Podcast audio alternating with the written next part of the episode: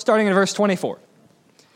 The sons of Simeon, Nemuel, Jamin, Jarib, Zerah, Shaul, verse 34, uh, Meshobab, Jamlech, Joshah, the son of Amaziah, Joel, Jehu, the son of Joshabiah, son of Sariah, son of Asiel, Elioenai, Jaakobah, Jeshahiah, uh, Asahiah, Adiel, Jesimiel, ben, uh, Benaiah, Ziza, the son of Shiphi, son of Allon, son of Jed, uh, Jedaiah, son of Shimri, son of Shemaiah. These mentioned by name were princes in their clans, and their fathers' houses increased greatly. Now, you're probably wondering, what a weird passage to start your sermon with. And indeed. Uh, and I want to start here because I, I have to uh, make something of a confession, although I think that we all feel it, and that is there are some passages that are not very interesting. And uh, if you read the first nine chapters of Chronicles, you'll find a lot more of basically this. I mean, like 90% of it is just like names of people that i have never even heard of. Like that's 30, there's 28 names I just read. Simeon is the only one I know. So there's a lot of passages in our, Bible, like this one, or uh, there's like Joshua. The first half of Joshua is awesome. There's like people fighting and there's angels coming down. It's, it's a great, it's a great book. The second half of Joshua is just a lot of places. Like, if you'll turn with me to Joshua 15. Uh, in Joshua 15, I want to read verses 10 and 11. I'll show you what I'm talking about. Joshua 15, verses 10 and 11. It's as if uh, they, they hadn't figured out how to, how to draw maps yet, so they just described a map to you. So, Joshua 15, verse 10, it says, And the boundary circles west of Baalah to Mount Seir, passes along the northern shoulder of Mount Jearim, that is Chesh, uh, and goes down to Beth Shemesh and passes along to Timnah. The boundary goes to the shoulder of the hill of Ekron, and the boundary bends to Shikkeron and passes to Mount Baalah and goes around to Jabneel. Then the boundary comes to the end of the sea, and you're like, okay, the sea, I know where that is. Like, there's a lot of places we, we, don't, we don't know where these are. And so when we read passages like this, and again, like I said, this is the, the, the second half of Joshua is mostly like this. The first nine chapters of Chronicles, so there's a lot of times they're big sections. We're like, I don't know what to do with this. And we get to these and we, we, we ask ourselves the question that we're kind of afraid to ask is like, why do I have to read this? Like, what's the point? And uh, while I cannot promise you this morning I'm going to make you love reading nine chapters of genealogies, I, I will promise you that by the end of the sermon, you will have an understanding of why these are in here and why they're so important, and why when a Jew read them, it would have been uh, even maybe exciting to see in these passages the faithfulness of God. But uh, to answer your question, why do I have to read these in uh, two words? The promises to Abraham. I guess that's three, prom- three words. Abrahamic promises. Uh, but I want to come back at the end of my conclusion to answer more directly what's the point of these and what am I supposed to get from these texts. I want to do this in the correct order. This morning we're going to be talking about the, the promises to Abraham. I've entitled it Watching Them Grow because I truly believe.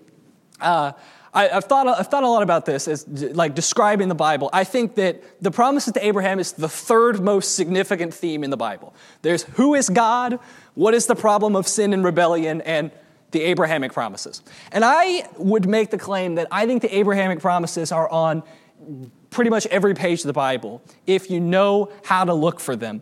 And that as we trace through the Bible this morning, the promise to Abraham. These, you know them because you learned them when you were a kid in Bible class. Land, nation, seed. That God said, I will bring you to a land of promise. I will make your descendants as many as the sands of the sea and the stars of the heaven. And from your seed, all nations of the earth will be blessed. These three promises are enormous themes in the Bible. And uh, while I think it would be fun to just stand up here and trace themes, I'm not just gonna, I'm not just doing this as like an academic exercise of something that I think would be fun. I think that after we go through these, you're gonna be able to see the Bible uh, in a clarity that will help you to see the faithfulness of God on each page, to see uh, the story as it progresses, to watch these promises of God grow, and each page, each story adds to the overall impression that God is trustworthy, that his promises are true.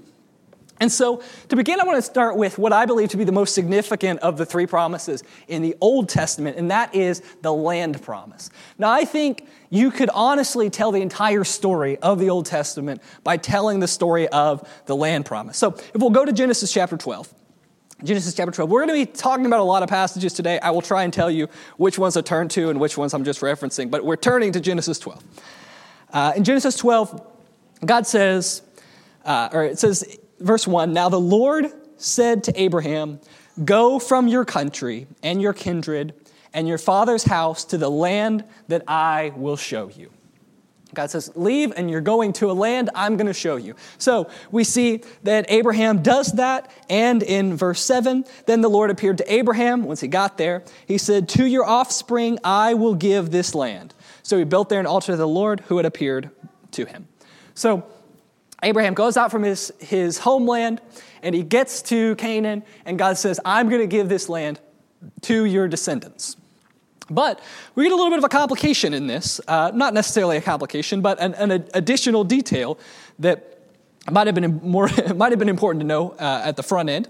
Uh, in Genesis 15, starting in verse 13, the Lord said to Abraham, this is Genesis 15, 13, the Lord said to Abraham, Know for certain that your offspring will be sojourners in a land that is not theirs, and will be servants there. They will be afflicted for 400 years. But I will bring judgment on the nation that they serve, and afterward they shall go out with great possession. As for you, you shall go down to your fathers in peace. You will be buried at a good old age, and they will come back here in the fourth generation, for the iniquity of the Amorites is not yet complete. So we see here that God says, Your descendants are going to have this land, but not yet. You're going to be sojourners here, then for four generations, you're going to be in captivity, and then you're going to come back. And so, uh, this is the same promise that is given to Isaac, the same promise that's given to Jacob. And Joseph is aware of these promises. What I think is fascinating about Joseph, uh, in Hebrews 11, in like the Hall of Fame of faith, you know, the, it's, we often think of like, okay, these are like the most significant things that they did. And you would think for Joseph, you know, like saving the entire world from a worldwide famine might be the thing that he gets credited for, but no. Here's what he gets credited for. By faith, Joseph, at the end of his life, made mention of the exodus of the Israelites and gave directions concerning his bones. This is something we find in Genesis 50. Joseph said to his brothers, I'm about to die, but God will visit you and bring you up out of this land to the land that he swore to Abraham, to Isaac, and to Jacob. Then Joseph made the sons of Israel swear, saying, God will surely visit you, and you shall carry up my bones from here. That this is a sign of faith because Joseph believed in the promises of God. He believed that they would leave Egypt and that they would go to be in the land of promise. And so as we're leaving Genesis and we enter into the rest of the Pentateuch, Exodus is the book about leaving the land of captivity uh, to go to the land of promise. And then Numbers is a book about, tra- you know, they were going to go to the land of promise, but then they, uh, were, they were unfaithful, so they had to wander in the wilderness. And then Deuteronomy, they get laws for how to go into the land. And then Joshua, they enter the land and they take it. And so it's a, a lot of passage about, about the land. But you've noticed I, I've skipped over one book of the Pentateuch, that being Leviticus. And you might think, well, Leviticus, that's just like a, a bunch of laws. Actually, I think Leviticus contains the most significant chapter, probably in the entire Bible, about the land promise. And that is Leviticus 26, uh, super underrated passage. And uh, I would read the whole thing to you if we had time, but we have three promises to get through this morning, so let me try and hit you with the highlights. Leviticus 26, it's going to give you a blueprint for the rest of what is going to happen in the Old Testament concerning the land promise. So, Leviticus 26, he says in verses 3 and 4 If you walk in my statutes and observe my commandments and do them, then I will give you your rains and your seasons, and the land shall yield its increase, and the trees of the field shall yield their fruit. Verse 6 I will give you peace in the land, and you shall lie down, and none shall make you afraid. Verse 8 Five of you shall chase a hundred, and a hundred of you shall chase ten thousand, and your enemies shall fall uh, before you by the sword. I will turn to you and make you fruitful and multiply you. I will confirm my covenant with you. Um, uh, verse 12, he says, I will walk among you, I will be your God, and you shall be my people. So we get this idea that God says, if you follow me, things are going to go really well for you. Uh, we get two important ideas here. One, uh, you think Joshua, uh, you know, five of you shall put to flight a hundred, uh, a hundred of you shall put to flight 10,000. That God was going to be with his people and they were going to clear out the land. They were going to be victorious against their enemies. They were going to be, they're going to dwell in peace. And dwelling in peace, of course, uh, rem- reminds us of another huge biblical theme that is connected to the land promise, and that is uh, the garden imagery of you know dwelling where God is, uh, which is picked up in, in verse 12. I will walk among you, I will be your God, and you shall be my people. We of course know the garden. Adam and Eve, they were in the garden, they got kicked out of the garden. Then the whole Bible is trying to get back to God, and so we get this land where God is going to dwell among His people. And then they got kicked out of the land. We we know spoiler alert. And then we have eventually a restoration of the land, and then uh, as we look forward to new heavens, new earth, like this garden imagery and this land promise are connected because they are, they are connected in the sense of, of being where God is in a, a homeland prepared for them. And this is something that they will receive if they are faithful to God, but we know that they were not. And so God says, if you are not faithful, here's what's going to happen. In the rest of, of uh, Leviticus 26, he says in verse 16, uh, uh, if you don't listen to me, then I will do this to you. I will visit you with panic, with wasting disease, and fever that consume the eyes and make the heart ache, and you shall sow your seed in vain, for your enemies shall eat it uh, sowing your seed in vain so your enemies will eat it. This, of course, you guys think of uh, uh, Judges chapter 6, that this is how Gideon's story starts. That the Midianites uh, are in the land of Israel, and that the, the, Israelites are trying to sow their seeds, and the Midianites are like, oh, you got food, and then they take it all. And there's this big imagery of futility. In fact, that's where we meet uh, Gideon. He's like stamping out wheat in the. It, it's, it's very funny. Okay, so we get this idea of God says, here's what's going to happen. That does happen. Then, uh, verse 19, he says, if, if you still don't listen to me, I will break the pride of your power. I will give your heavens, uh, sorry, I will make your heavens like iron and your earth like bronze. The sky is not going to give you the, what you need. The earth's not going to give you what you need. Of course, you think Ahab. Uh, then Verse 22, if you still don't listen to me, there's like seven different times where he's like, if you still don't listen to me, again, showing the, the steadfast love, the uh, patience of God. 22, if you still don't listen to me, I will send wild beasts on you. 25, if you still don't listen to me, I will break your supply of bread. Um, sorry, that's 26. I will bring the sword against you. You shall execute uh, vengeance for your covenant. I will gather you and if you gather within your cities, I will send pestilence among you. You shall be delivered into the hand of your enemy. Uh, and they were delivered in the hand of their enemy. They were uh, sieged by Sennacherib, uh, by lots and lots of, of, uh, of, different enemies throughout their time. It was not good. Uh, then, if you still don't listen to me, uh, 29, you're going to resort to cannibalism, which we see happens in Lamentations 4. if you still don't listen to me, I am going to Verse 33 Scatter you among the nations, I will unsheath my sword against you, and your land shall be a desolation, and your cities will be a waste. This is what we see. Well, actually, let me read one more verse there. Then the land shall enjoy its Sabbaths as long as it lies desolate while you are in your enemy's land. Then the land shall have its rest and enjoy its Sabbaths. And so, what we see here in Leviticus is the, the whole story of the land promise that they were gonna, they were gonna, they had the land, they were gonna dwell in the land, then they got kicked out of the land, and the land was going to be abandoned while it enjoyed its Sabbath, which we see happens in Second Chronicles 36, in Daniel chapter 9. It talks about this, this period of time. And then they're going to be brought back into the land. In verse 45, but I will, for, the, for their sake, Remember the covenant with their forefathers, whom I brought out of the land of Egypt in the sight of the nations, that I might be their God. I am the Lord. And this, of course, huge theme. The whole like second half of Isaiah, Jeremiah 31, Ezekiel 36, uh, Daniel 9 through 12, end of Obadiah, uh, Haggai, Zechariah, Ezra, Nehemiah, like huge theme, coming back into the land. And so we, as we look through the book of uh, this chapter in Leviticus, we get to see the whole land promise, the whole story of the Old Testament played out through the picture of the land promise. And so you're asking, okay, well, why is this significant for me? And I think there's, there's two answers to that. First of all, uh, I want you to think about the book about, I want you to think about the book of Nehemiah.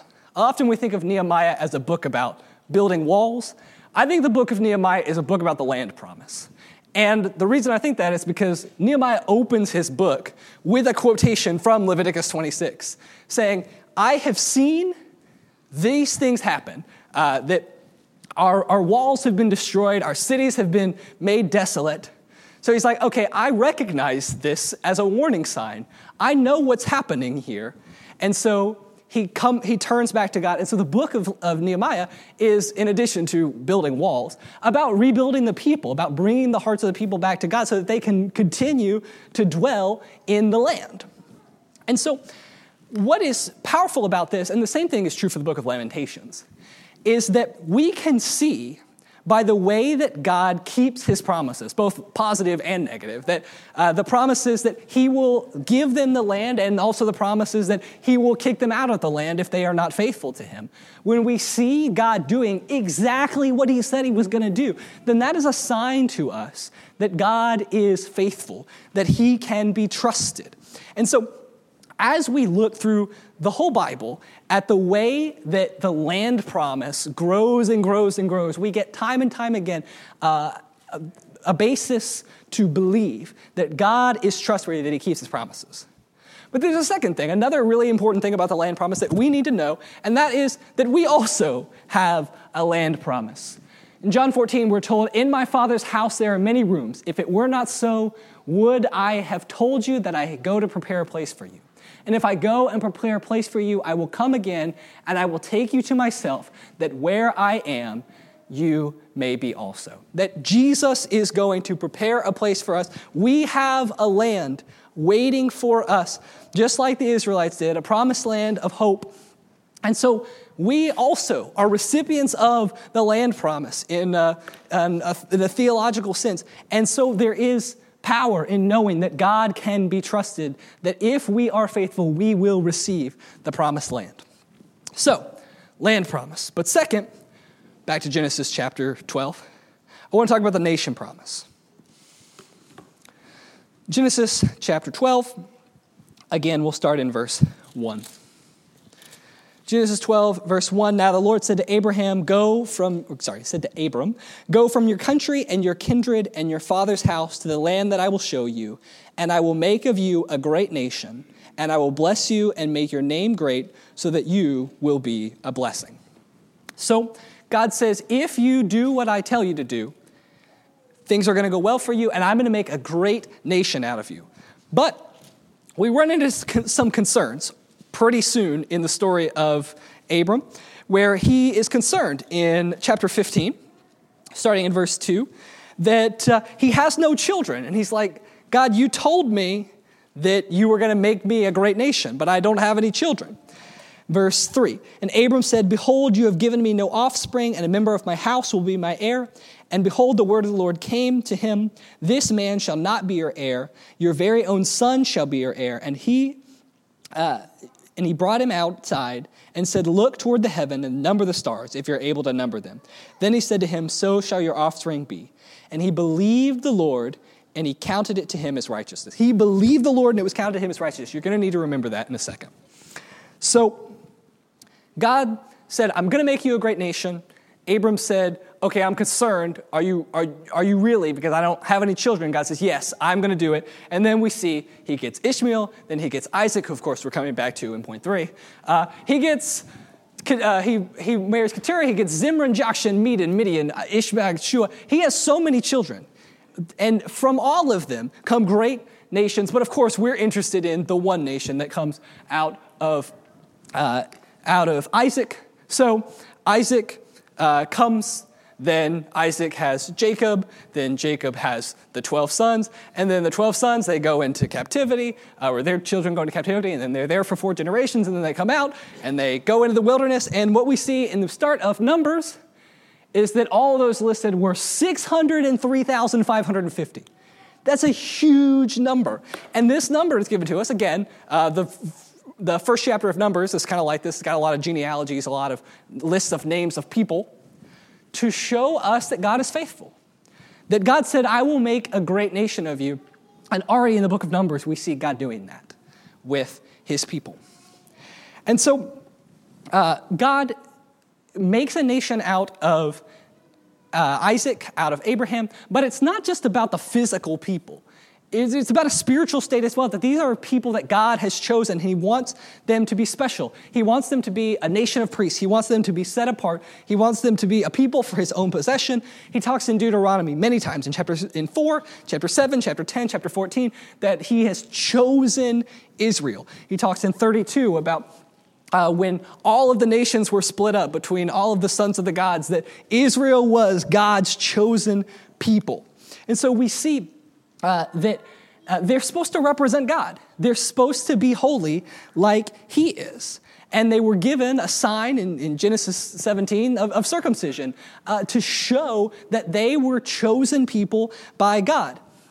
They were supposed to be different, and yet they didn't. We see time and time and time and time and time again. They failed to do that. And so God says, uh, again, Uber highlights two passages in the Old Testament uh, that God says, I'm going to make a change here.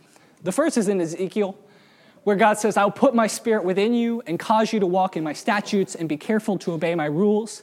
You shall dwell in the land I gave to your fathers, and you shall be my people, and I will be your God. See, again, we see land promise show up. But here, what we're interested in is that God is putting his spirit within the people to make them into a nation that represents himself that they have shown themselves incapable on their own to do this. And so God says, I am going to work with you to help you be what you're supposed to be.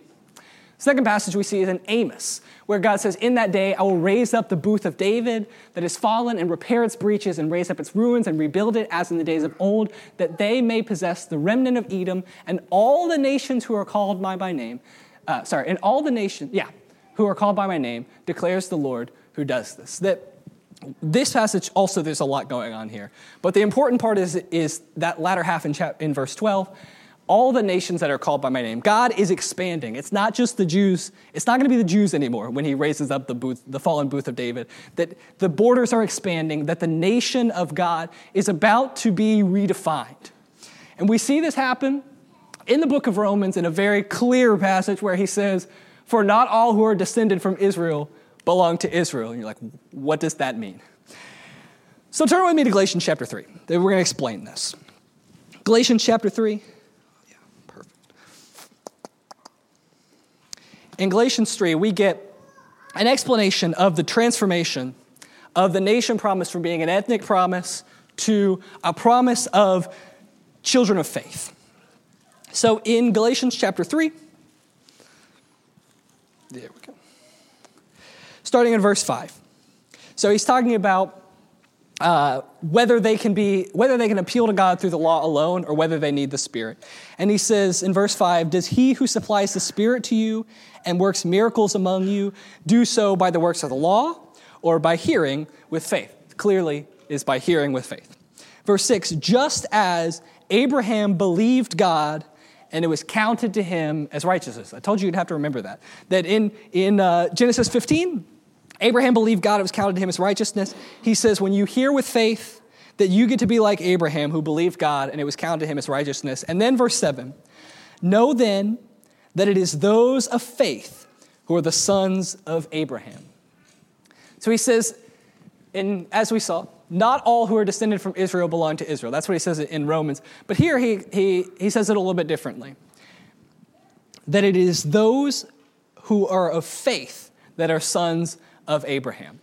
And he'll go on in, in Romans 9 to, to say something pretty similar about children of promise. And uh, those who are truly uh, children are those who have, who have faith, those who are uh, uh appealing to, to God in that kind of way. And so what we see as the nation promise transforms from the Old Testament to the New Testament is still these same sorts of principles that the that holiness and representing God are important. In fact, in uh, in First Peter, we get to see these same kinds of things that were applied to Israel in the Old Testament applied to the church now. You are a chosen race, a royal priesthood, a holy nation, a people for his own possession, that you may proclaim the excellencies of him who called you out of darkness into his marvelous light. Once you were not a people, but now you are God's people. Once you had not received mercy, but now you have received mercy. That what we see is God choosing his people, uh, and they are a special people, and now it is those who appeal to God by faith who do who are children of Abraham by faith, not children of Abraham through the flesh, that get to be inheritors of the promise. And so what we, get, what we see here is that these, these promises to Abraham, this land and nation, they go into the New Testament as well. Seed promise, uh, and you guys probably know this one pretty well. Uh, we'll turn back to Genesis, this time to Genesis 22, because this is where we get the, the famous uh, way of describing the seed promise. Genesis 22 18, after Abraham has just uh, almost sacrificed his son.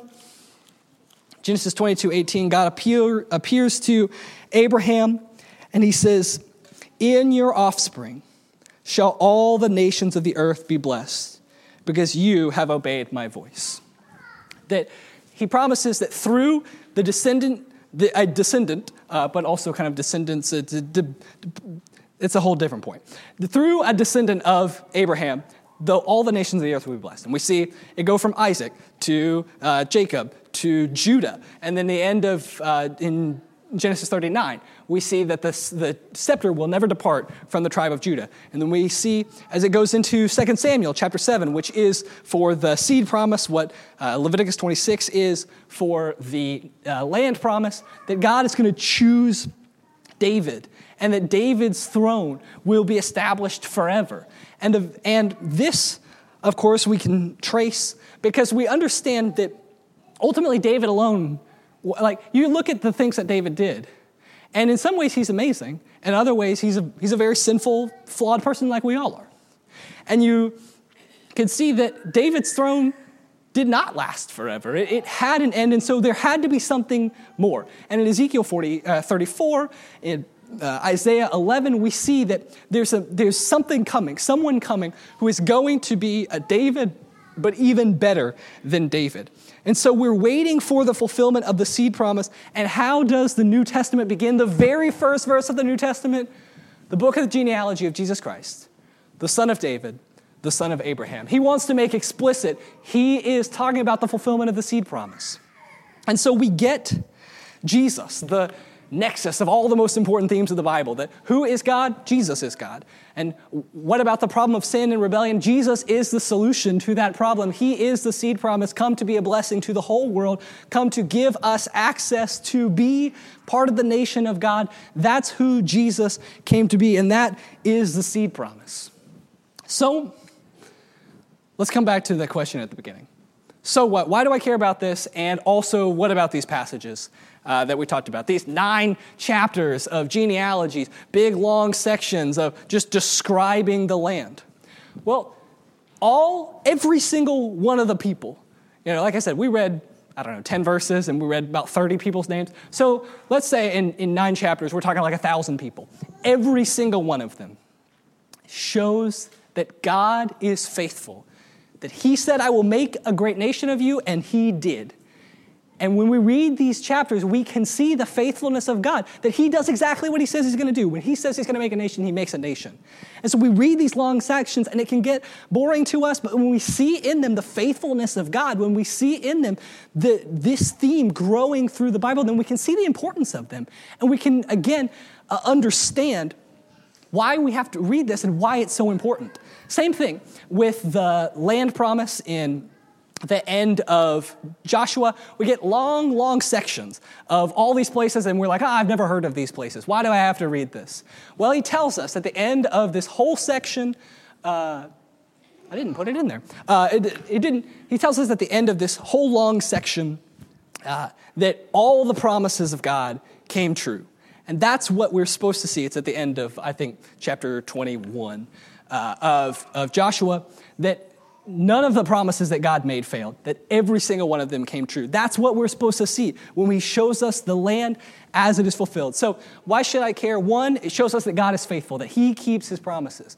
Why do I care? Number two, that it helps us understand the shape of the Bible. That when we know that God is fulfilling the Abrahamic promises, when we can watch them grow through the Bible, then we have a place to put these stories so that we can see the larger narrative of what God is trying to accomplish. And finally, why do we care? It's because we inherit the promises. We have a land. We are the nation, and we are blessed by the seed of Abraham.